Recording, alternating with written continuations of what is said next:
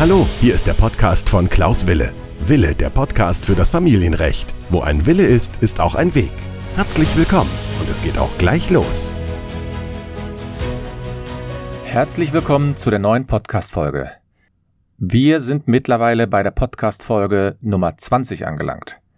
Vielen Dank für eure Treue und ich freue mich natürlich auch wieder, dass ihr bei der Jubiläums-Podcast-Folge dabei seid. Heute geht es um ein aktuelles Thema, nämlich Umgang und Ferien oder Umgangsrecht und in den Ferienzeiten. Das ist natürlich gerade jetzt ein aktuelles Thema, weil die Ferien in den meisten Bundesländern schon begonnen haben oder sie stehen kurz bevor. Und daher werde ich mich heute etwas intensiver mit dem Thema Umgang und Ferien oder Umgangsrecht und Ferienzeiten auseinandersetzen. In der Regel ist es so, ein umgangsberechtigter Elternteil hat in der Regel ein sehr großes Interesse daran, nach der Trennung auch den Umgang mit dem Kind fortzuführen. Er möchte natürlich weiter am Alltag teilnehmen und er möchte natürlich weiterhin auch Urlaube mit dem Kind verbringen. Insbesondere wenn das Kind nicht mehr beim umgangsberechtigten Elternteil lebt, dann verlieren sie in der Regel den gemeinsamen Alltag. Und bedauerlicherweise wird das in sehr vielen Verfahren übersehen. Die, das Umgangsrecht bedeutet aber auch gleichzeitig eine Umgangspflicht. Das heißt, der Umgangsberechtigte muss auch den Umgang wahrnehmen.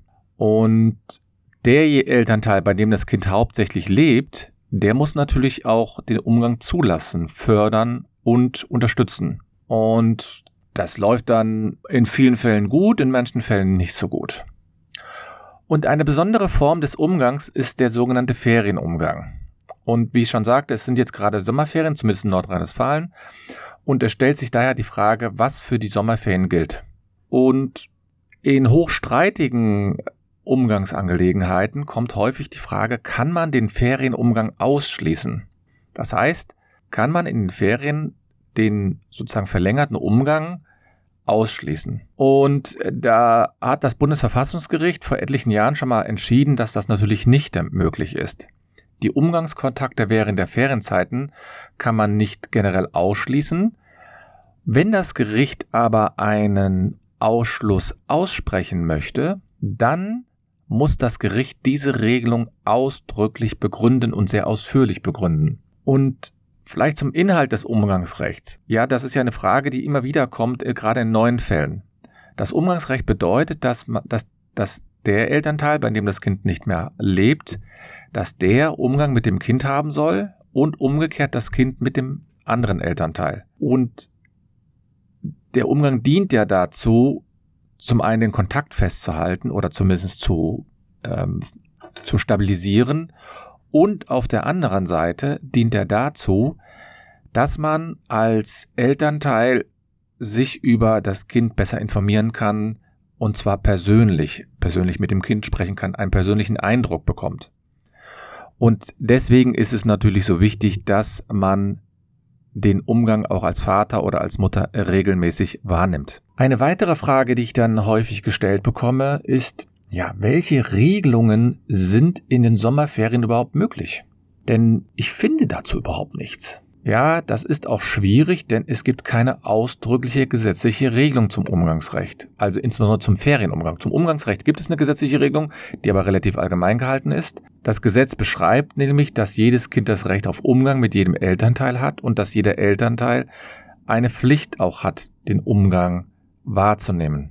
Aber was das konkret bedeutet, aber was es also im Einzelfall bedeutet und insbesondere dann auch speziell auf Ihren Fall abgesprochen, da ist es so, dass man das eben nicht aus dem Gesetz entnehmen kann. Es gibt also nicht im Gesetz, da steht jedes zweite Wochenende oder im Ferien zum Beispiel die Hälfte auf der einen Seite und die Hälfte auf der anderen Seite.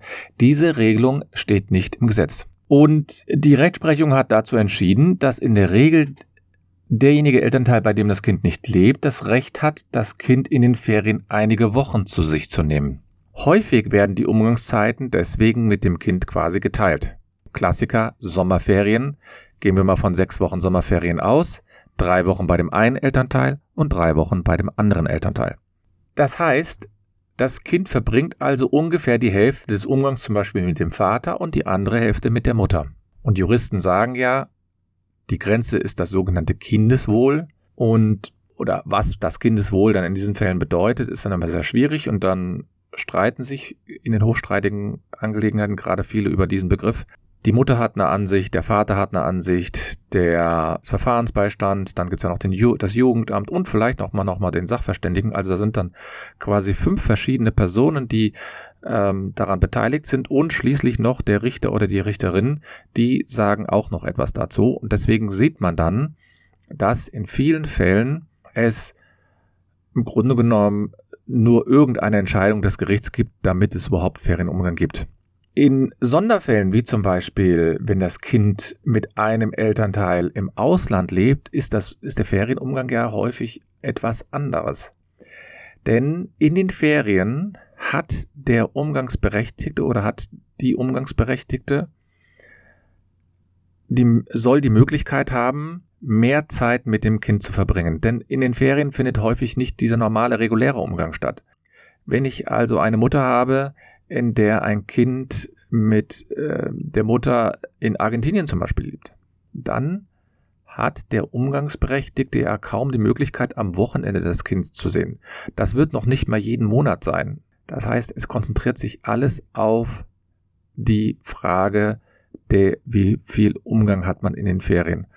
Und viele Gerichte gehen deswegen zumindest in Deutschland dahin, dass sie sagen, dann muss der gesamte Umgang quasi in den Ferien stattfinden. Ähm, das ist vielleicht ist natürlich eine Lösung, aber das ist natürlich kein richtiger Ersatz, weil sich die Eltern, also die Elternteile und das Kind müssen sich natürlich erstmal wieder aneinander gewöhnen.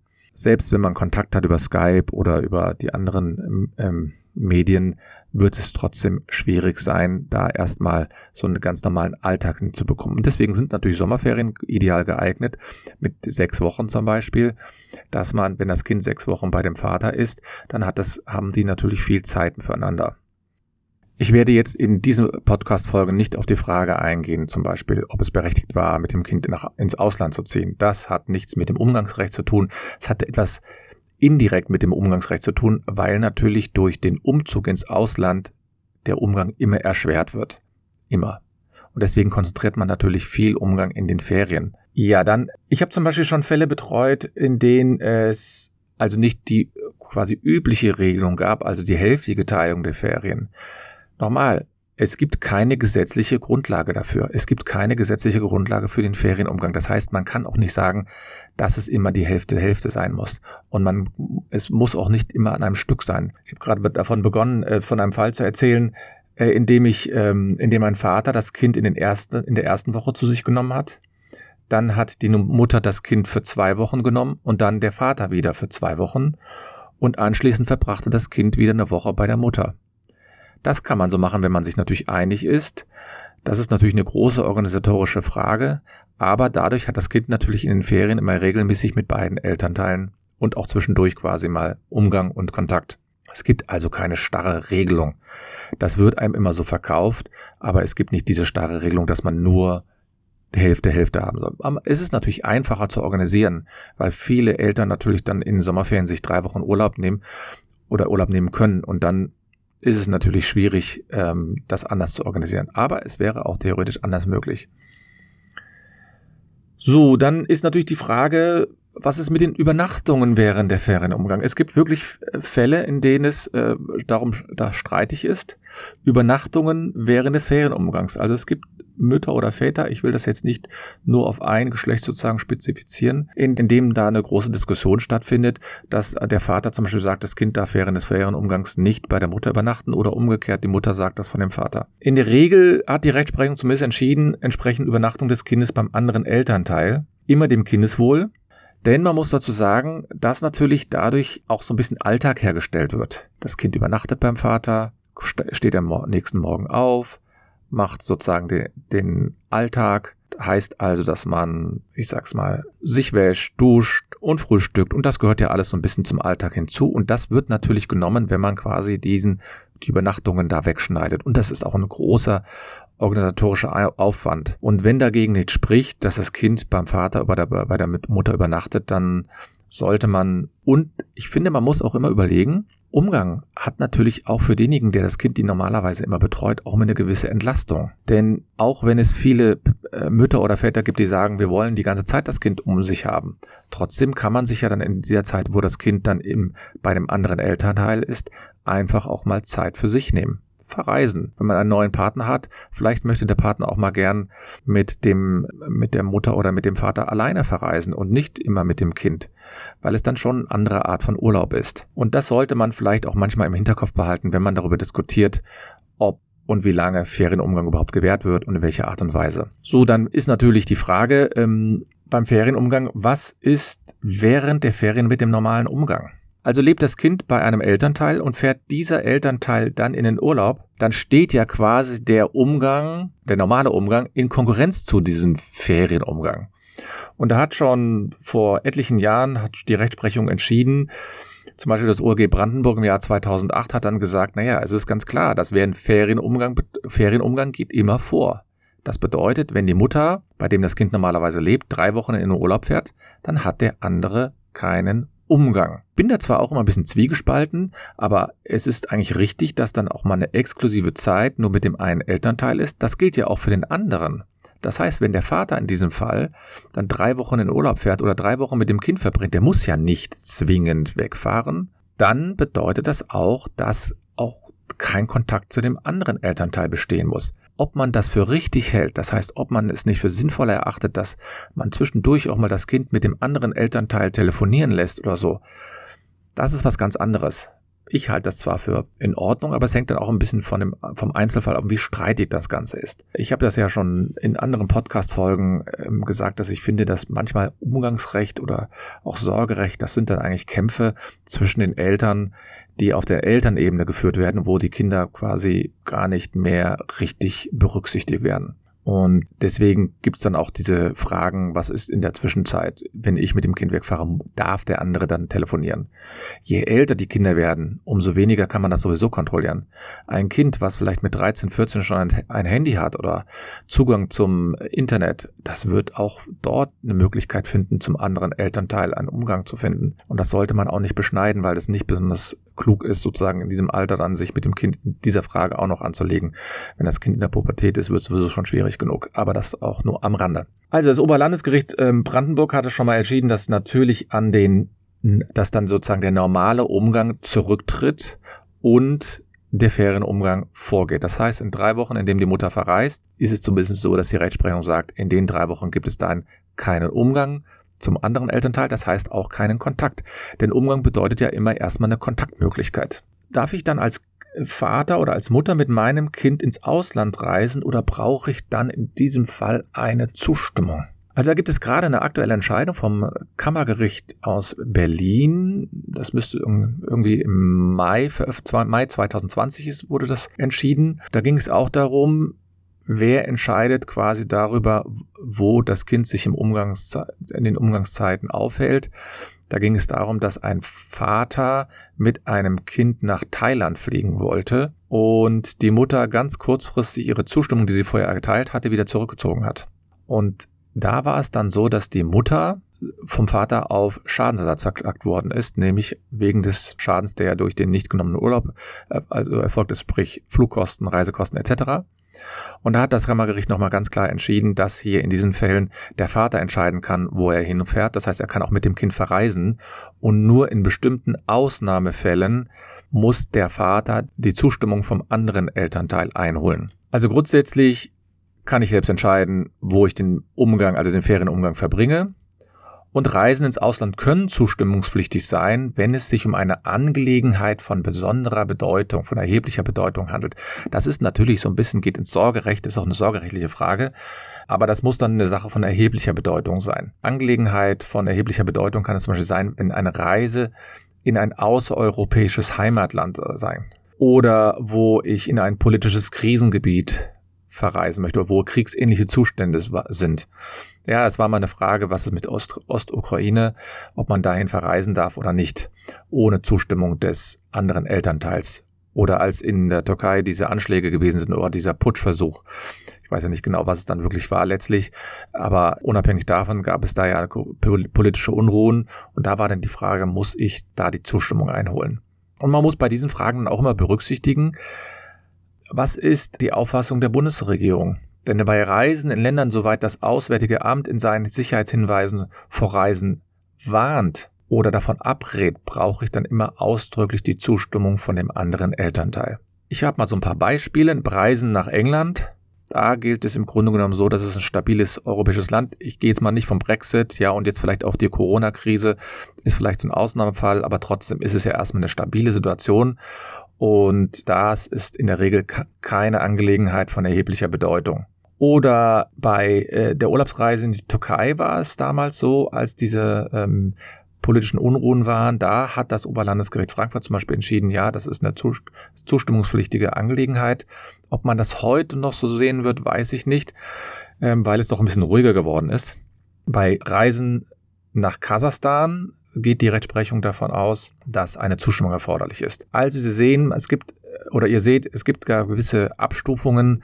Ja, innerhalb von Europa ist es in Ordnung, außerhalb von Europa ist es, also in Ordnung heißt, da braucht man keine Zustimmung. Außerhalb von Europa braucht, muss man das genauer hinschauen, aber meine ich, gibt es viele Gründe dafür, dass man sagt, ja, da braucht man vielleicht mal eine Zustimmung. Ich frage mich dann auch immer, warum man nicht vorher miteinander spricht und das versucht irgendwie auf einfachen Wege zu regeln. Denn das ist natürlich auch für das Kind nicht schön. Äh, man, wenn so ein, so, ein, so ein Rechtsstreit vom Gericht durchgeführt wird, natürlich wollen die verreisen und denen ist das eigentlich egal, ob sie jetzt nach äh, Iran, Italien oder Neuseeland verreisen. Die wollen, glaube ich, Kontakt mit dem anderen Elternteil haben. Dann meine ich äh, vielleicht noch so als äh, Tipp jetzt, ja, wie man sich da verhalten sollte. Also planen Sie, plat, planen Sie oder plant bitte diese Reisen frühzeitig. Ihr dürft nicht oder ihr könnt nicht dahin gehen und sagen, dass solche Reisen quasi so kurzfristig geplant werden.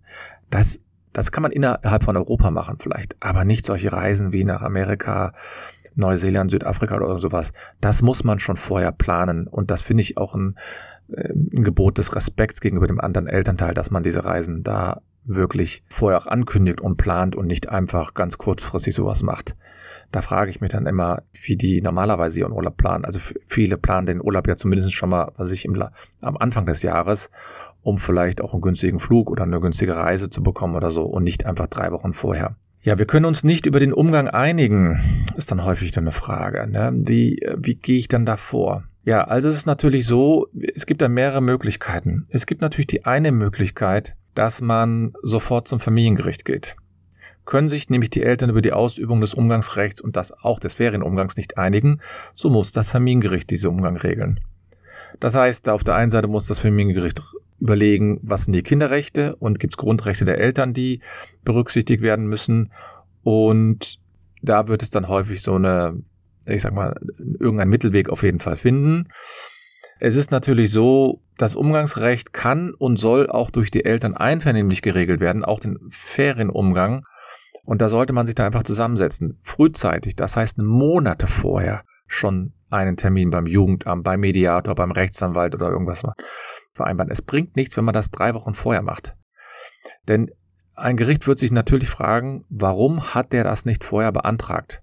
Wenn es natürlich so ist, dass man vorher die Zustimmung hatte, die Zustimmung sollte man sich schriftlich geben lassen, und diese Zustimmung ist kurzfristig zurückgenommen worden, dann ist es natürlich ratsam, sofort zum Gericht zu gehen. Aber in der Regel kommen die Mandanten drei Wochen, vier Wochen vor dem Urlaub und sagen, ja, ich habe mich jetzt entschlossen, mit meinem Kind nach Spanien zu fahren und die Mutter verweigert das oder ich habe mich ähm, entschlossen, mit dem Kind nach Südafrika zu fliegen und die Mutter möchte das nicht oder der Vater möchte das nicht. Und dann ist es natürlich so, dass Gerichte da schon ein bisschen pikiert sind. Sie werden vielleicht eine Entscheidung treffen. Es kann aber auch sein, dass es so lange verzögert wird, bis der Urlaub quasi schon, also der Urlaubstermin schon so nah herangerückt ist, dass man den Urlaub wieder absagen muss. Wenn es aber eine Zustimmung gab, man hat dann geplant, man hat vielleicht auch eine Entscheidung vom Gericht bekommen und das der Vater oder die Mutter wollen Urlaub fahren und jetzt wird das Kind nicht herausgegeben, so kann man dann ein Ordnungsgeld beantragen oder es ist sogar so, ich hatte ja vorhin von diesem Fall vom äh,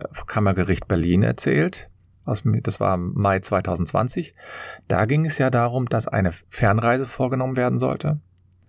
Da war die Zustimmung schon da und kurzfristig vorher wurde diese Zustimmung wieder zurückgenommen. Und da war dem Vater ein finanzieller Schaden entstanden und diesen finanziellen Schaden musste dann die Mutter ersetzen.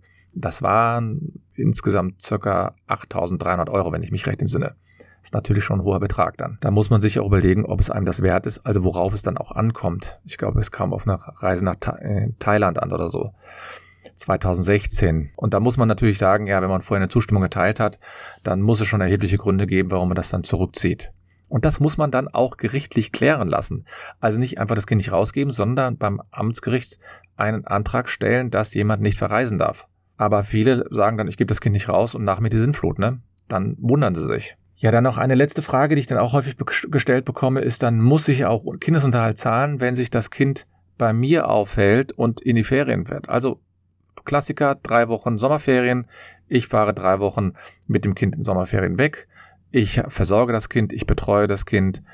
Dann könnte man ja auf die Idee kommen, den Unterhalt zu kürzen. Die Rechtsprechung lehnt das ab, denn sie sagen, eine Kürzung des Unterhalts ist nicht möglich, denn nach der Düsseldorfer Tabelle werden immer Durchschnittsbeträge gezahlt. Das Oberlandesgericht oder die, oder die Richter beim Oberlandesgericht, die sagen dann auch, ja, es ist klar, dass man dann kurzfristig auch mal mehr Kosten hat. Aber im Grunde genommen ist der Kindesunterhalt, wenn man den mal nach der Düsseldorfer Tabelle sich anschaut, ist natürlich relativ gering. Der Umgangsberechtigte zahlt weiterhin Unterhalt, und zwar den normalen. Wenn das natürlich jetzt ein längerer Aufenthalt, also über Monate wäre, dann könnte man darüber entscheiden, könnte man sich eine Entscheidung holen, Unterhalt reduziert wird. Wenn zum Beispiel die, die Mutter erkrankt ist und das Kind deswegen beim Vater lebt, ja, dann könnte man darüber nachdenken, aber so für ein paar Wochen wird das nicht möglich sein. Ja, das waren so die Fragen, die häufig in dem Bereich Umgangsrecht und Ferienzeiten auf uns zukommen. Ich verweise nochmal darauf, ich mache das ja in jeder Podcast-Folge, dass ich ein Buch zu dem Thema Sorgerecht veröffentlicht habe und da geht es auch unter anderem auf die um die Frage äh, Auslandsaufenthalt und Ferienumgang und so weiter. Buch ist bei Amazon erhältlich. 77 Fragen und Antworten eines Fachanwalts zum Sorgerecht. Und ich habe ja auch eine Checkliste für die Person erstellt, eine kleine Checkliste für die Person erstellt, die getrennt leben. Eine Checkliste, sieben Fragen, Rechtstipps für die Person, die sich getrennt haben und wie man sich da am besten verhält. Das ist alles, das verlinke ich unten in den Show Notes oder ihr könnt es auch auf meiner Homepage www.anwalten-wille.de ersehen und euch dann herunterladen. Ich danke für die Aufmerksamkeit, wünsche euch alles Gute, frohe Ferien, verbringt schöne Zeit mit euren Kindern oder mit euren Liebsten. Wir hören uns nächste Woche. Vielen Dank.